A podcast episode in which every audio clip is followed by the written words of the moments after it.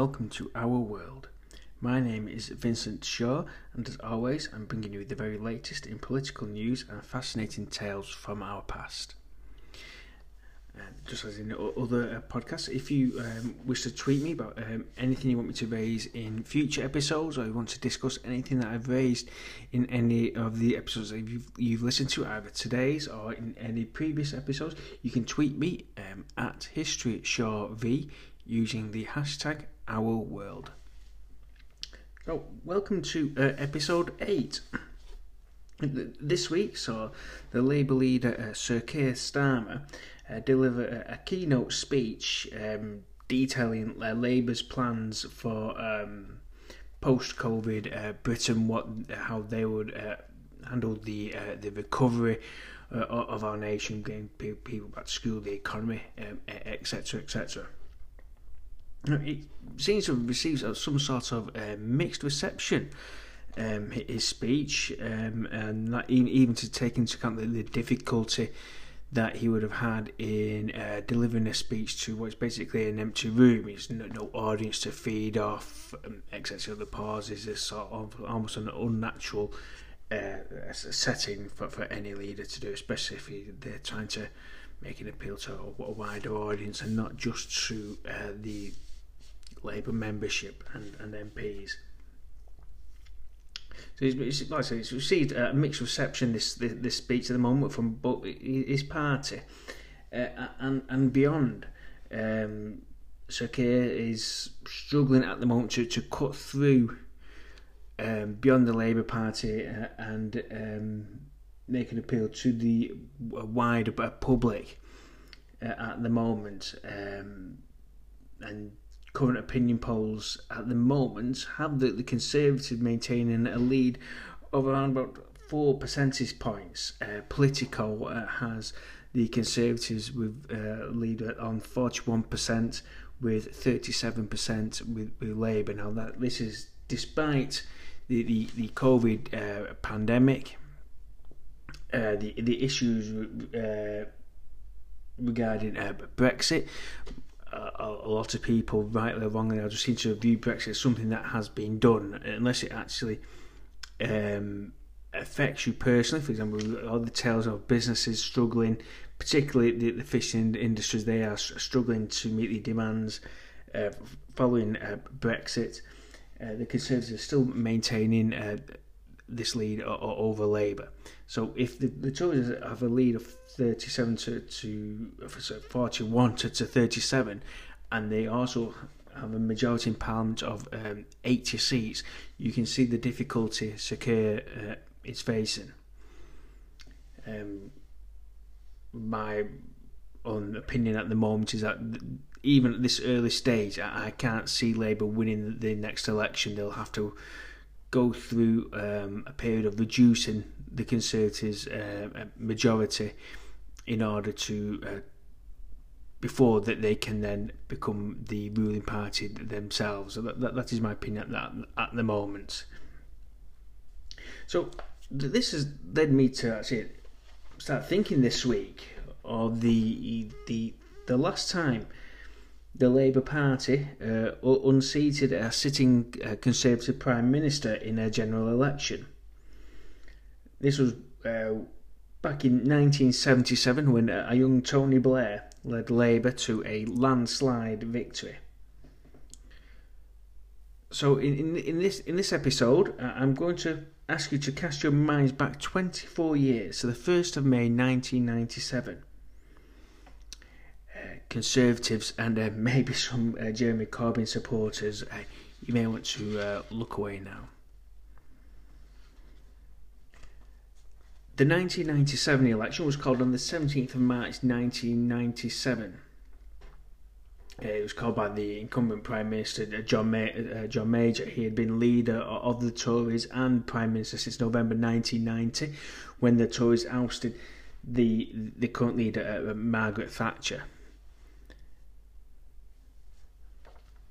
John Major um, won the uh, 1992 election. It was a shock victory at, at the time. I do recall the uh, the night the uh, when the polls shut, even on the night of the election, you you'll know when you watch um, election results on whatever channel you're watching, BBC, ITV, Sky. When the polls close at 10 p.m., that they'll show like uh, the like a poll of what they expect to be the outcome of, of, of the the election, and it's a, a poll run jointly by the the major news channels.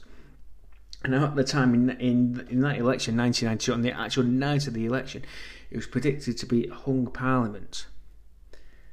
Um, the Tories had been going through some various problems with, with recessions, etc. So it was expected that Neil Kinnock would uh, have forced, uh, who was the leader of the Labour Party at the time, would have forced at least a hung parliament. But the results, when the results came through, John Major was uh, confirmed as a victor, albeit with a vastly uh, reduced majority. So, uh, as we start to come forward from 1992 to 1997, it was clear that for a long, long time, the uh, Conservative um, government had been dying at a death of a thousand cuts. This is going back way back to the disastrous introduction of the poll tax by um, Margaret Thatcher.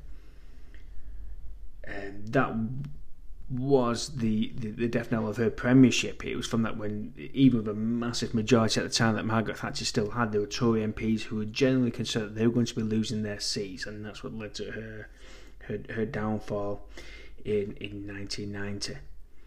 And it was from 1992 onwards that the, the Tories became the, the epitome of a tired party, running out of ideas struggling from, from, from day to day, lurching from crisis to crisis. Um, I, it is my opinion that the, the it would have been better for the Conservatives to have actually lost the 1992 election and lost with um, the the Labour Party maybe having a small uh, majority and something from which the Tories could then build on and come back again in what would be 1997 because what followed in 1997 was nothing short of a disaster. But there, there, there, uh, there was a tired party running out of ideas, they were buffeted with recessions, falling out of the uh, ERM, the European the exchange rate mechanism. In your, it, they made a complete mockery of Tory claims to be the party that could be trusted to take care of the economy.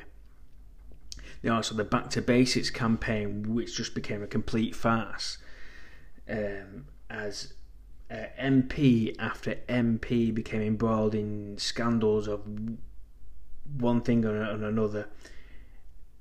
And so they've got all, all, this pile on top of each other, and that is even before we get to the infighting, the endless infighting over over Europe. Now, if you think what was happening over Brexit in, in the modern day politics, just imagine that on, on a day to day basis under under uh, John Major as well, with a tiny uh, majority that, that he had after 1992. Indeed, at one point, he actually had to force a vote of no confidence to get through part of the uh, Maastricht uh, Treaty. Just an unheard of thing, just to force, just to try and get him to force through uh, treaty agreements, he had to force through a vote of force it through via a vote of no confidence.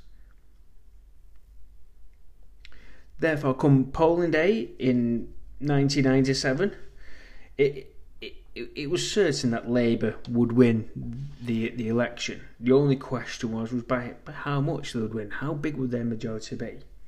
Indeed, on on the night, and you can find this on on YouTube the BBC was so certain of, of victory uh, by the Labour Party that they could even find time within a, a, serious serious election night broadcast to join in with the um, inverted commas laddish culture that was um, around it in, in British uh, certain British uh, uh comedy uh, culture mainstream humour at, at, at the time as they, they employed Frank Skinner, still riding high from uh, Euro 96 and the uh, Three Lions song with uh, David Baddiel. They employed Frank Skinner to uh, quite literally fly around the UK in, in a helicopter to provide um, what was he, in his own words, a lowbrow version of, of, of the night.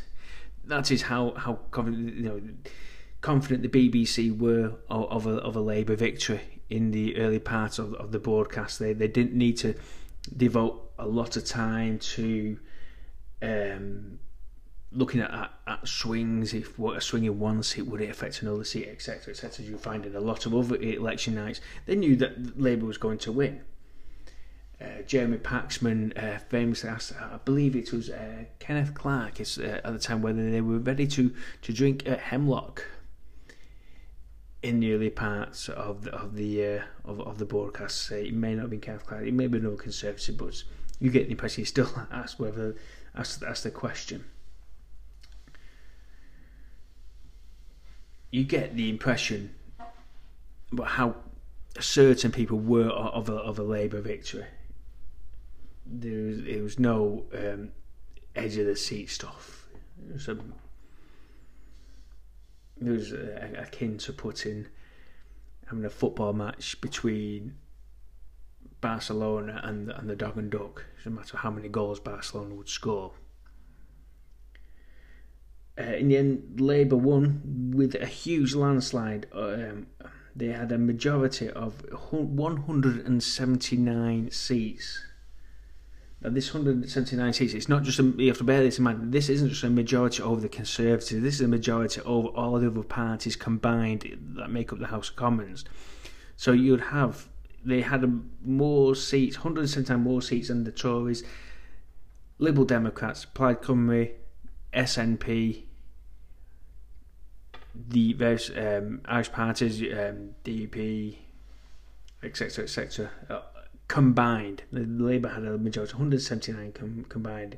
Uh, um, Tony Blair wrote in, in his uh, memoirs that at, at one point during the night in 1997, he was genuinely concerned that the Tories would be completely wiped out not even return a single MP, and he, he actually sighed a, a huge sigh of relief when the Tories began to win a seat here, here and there. Because it, and I see where he's coming from with that because it, it isn't good for democracy to have a political party utterly wiped out. I personally believe we, we're seeing uh, some uh, um, the effects of this now with the uh, Liberal Democrats, albeit the, the, the third party, so called third party as they were, really struggling to um, put their point across at the moment with so few MPs in Parliament. When they were a larger party under Paddy Ashdown um, uh, and, and, and Nick Clegg, etc., you would see them on, on, television. You would know what they stood for um, for various things. Now you, you, you barely hear from them. You're more likely to hear from the SNP, who are the third party, but the third party in terms of size in, in Parliament. But they only have MPs in Scotland, and obviously their raison d'etre is the is Scottish independence. So as it was, the, the, the Tories weren't completely wiped out within the, the United Kingdom, but they, they did end up with their lowest percentage share of the vote since 1832. They, they were totally wiped out in Scotland and Wales. Not a single MP outside of England, just not a single MP outside of England. Um, Northern Ireland, you, you won't find Conservatives, Labour, or Lib Dems in, in, in Northern Ireland. They have their own um, political parties in, in, in Northern Ireland. But in terms of, of um, the mainland of the UK, not a single Tory MP outside England. The following big beasts also lost their seats. Now, every um, election you do find a well known MP, someone who's generally known outside of political circles. You generally find one or two of them will will, will lose their seats. I'm thinking back in uh, 1992, Chris Patten uh, lost his seat. You you'll you'll find this uh, uh, quite quite often. It's a, a, bit of a shock result.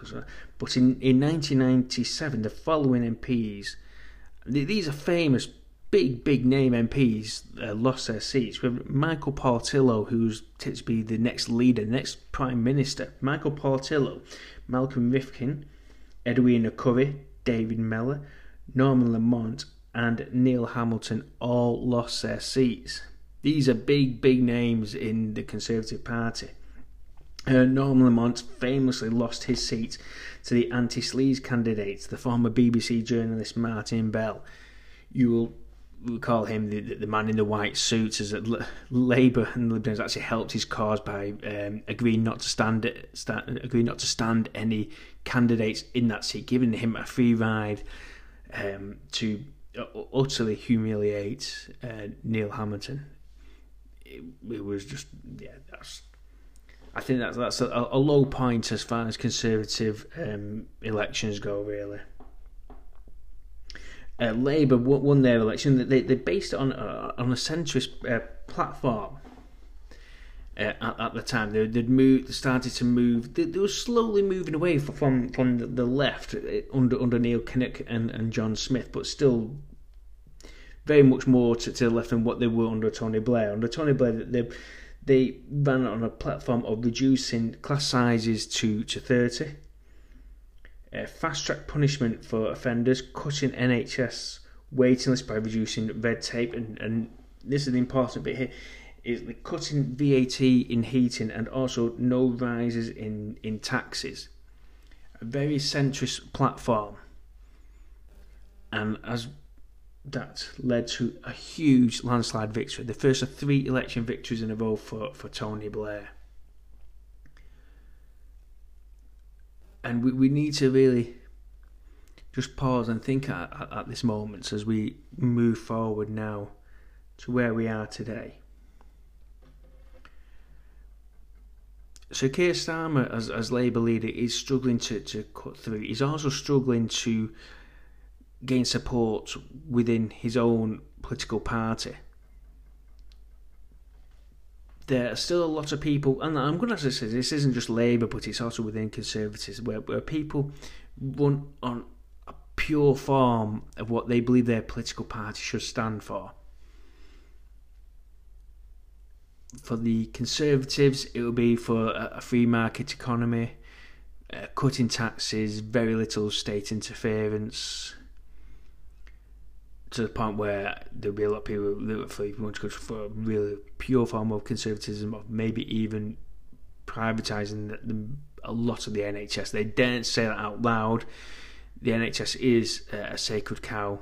You can't really touch that, but that is a the purest form of conservatism. Would for some of their um, supporters would be lots of very very little strong punishment on uh, for criminals yeah, that, that's you know there'll be a lot of support within conservative circles for bringing back capital punishment. Now, for for Labour, the the purest form will be a lot will be almost a complete opposite. A lot of state interference, increasing taxes, uh, spreading wealth, um, more spending on the on the NHS and and welfare, welfare, etc., etc neither of those extreme forms of, of ideology should get you a, a huge majority. You have to find the uh, middle ground, what Bill Clinton called the third way in the United States, and Tony Blair found the third way for the United Kingdom. He ran on a centrist platform, things that would appeal to Labour voters, and important. This is an important thing for for Labour the Labour membership to, to bear in mind when the uh, when their their leader says something that they believe is not true to Labour's principles. Is that a Labour leader? They, I did yeah, a Labour leader. Let's stick with Labour leader. A Labour leader has to appeal to Conservative voters Labour will not win an election alone, just following an entirely pure left wing political agenda. It, it just won't happen, and this people will not want to hear that. But Labour will not win an election on an agenda such as Jeremy Corbyn's.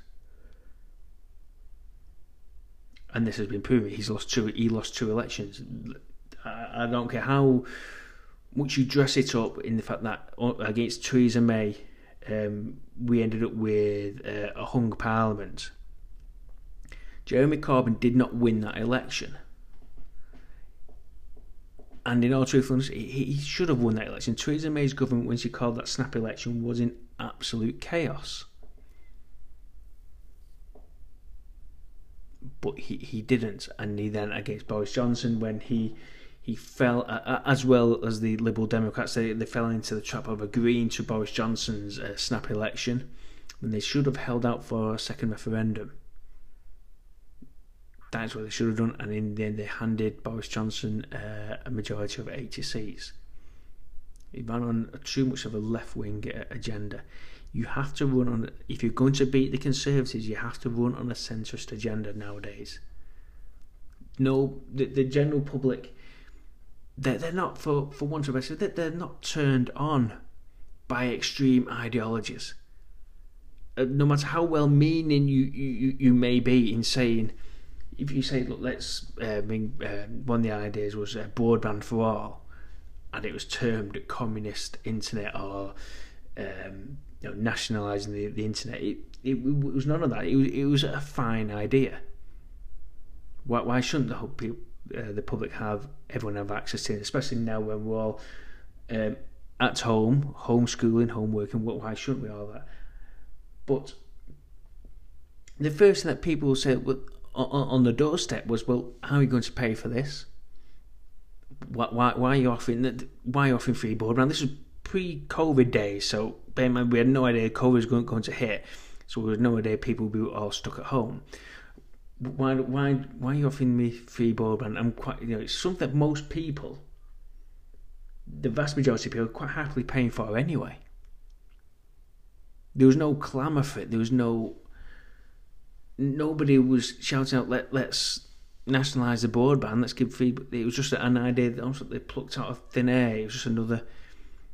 You, it wasn't a sensible thing. Sensible uh, policy. So that's the end of, of, of this um, podcast. Um, I hope you've enjoyed listening to us. A little bit trip down memory lane to, to 1997 and just just my own personal thoughts of 1997. I just remember being in an incredibly warm, sunny day there and the outpouring of joy. People need to remember this when we people nowadays discuss Tony Blair. It understandably goes about the Iraq War, but what people must also remember was on the day of the, the election, after 18 years of conservative rule, the, the, the output of joy across the nation, there, there, were, there, literally there were street parties. This has been documented. There were street parties the day he, he won the, the election. Um, uh, as people thought there's, there's a, a, fresh new start for, for the nation and this is what Sir Keir Starmer needs to now grasp. He needs to start positioning himself as that. A lot of Labour purists won't like it. They won't like him moving himself towards, towards like a, a Tony Blair light figure. But that is what he must do if he wants to cut this lead and have any chance of reducing the Conservative majority at the next election as I said before, I don't. I think an 80 seat majority is too much to overturn in one election. I think you have to reduce it and then move on. Uh, just as Labour did from the Thatcher landslide in 83, they had to reduce it in 87, getting it in 92 when they nearly won, and then they finally won. I believe there to be something something similar to that. So uh, thank, thank you very much for listening. Again, if you have anything you want to say about uh, my, my podcast, anything about this episode, or if you want to discuss anything you want me to raise in future episodes, or indeed if you want to appear in any um, future episodes, you can tweet me at History at Shaw v using the hashtag Our World. So, uh, good night, stay safe, have a lovely weekend, and I shall speak to you all uh, next week. Goodbye.